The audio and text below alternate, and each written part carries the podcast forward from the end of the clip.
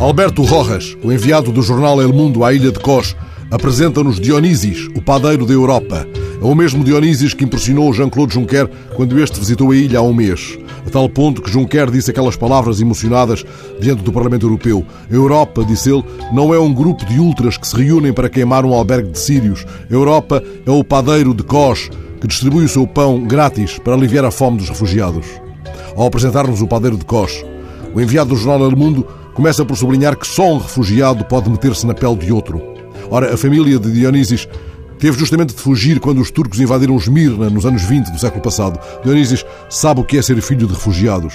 Os seus pais fizeram parte dos grupos de náufragos de errantes que demandaram lugares tão distantes como a Austrália. Agora ele diz: Não consigo suportar que estas pessoas passem fome e frio sem que o meu governo faça alguma coisa. E assim, desde maio, todos os dias, ele produz mais 100 quilos de pão e bolos do que é costume e vai distribuí-los com a sua carrinha.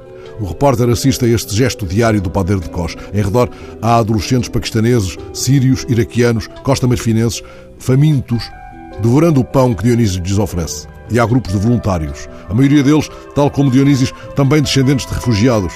O grupo maior, conta o repórter, é composto por noruegueses, finlandeses, dinamarqueses, filhos de pais curdos fugidos do Iraque quando Saddam os mandava gasear andam pelo porto e patrulham as praias de noite procurando sinais das embarcações na linha do horizonte. Esta imagem das rondas noturnas na ilha de Kos e a discreta generosidade de um padeiro grego, filho de refugiados, trouxeram-me subitamente à memória uma crónica de Rubem Braga sobre um dia em que, tendo-se levantado cedo, como de costume, e posto a chaleira ao lume para fazer café, abriu a porta da rua e não encontrou o saco do pão. Rubem Braga conta que se lembrou de ter lido na véspera qualquer coisa sobre a greve do pão dormido, assim mesmo chamada, mas na verdade lockout de patrões, de donos de padarias, pressionando o governo através da suspensão do turno da noite.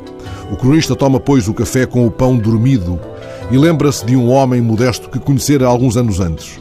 Quando deixava o pão à porta do apartamento, esse homem tocava a campainha e logo, para não incomodar os moradores, gritava: Não é ninguém, é o padeiro. Certa vez, Rubem Braga interpelou-o. Então você não é ninguém? E ele explicou que muitas vezes lhe acontecera tocar a campainha e ouvir lá de dentro a voz de uma criada sossegando a patroa com essa mesma frase: Não é ninguém, senhora, é o padeiro.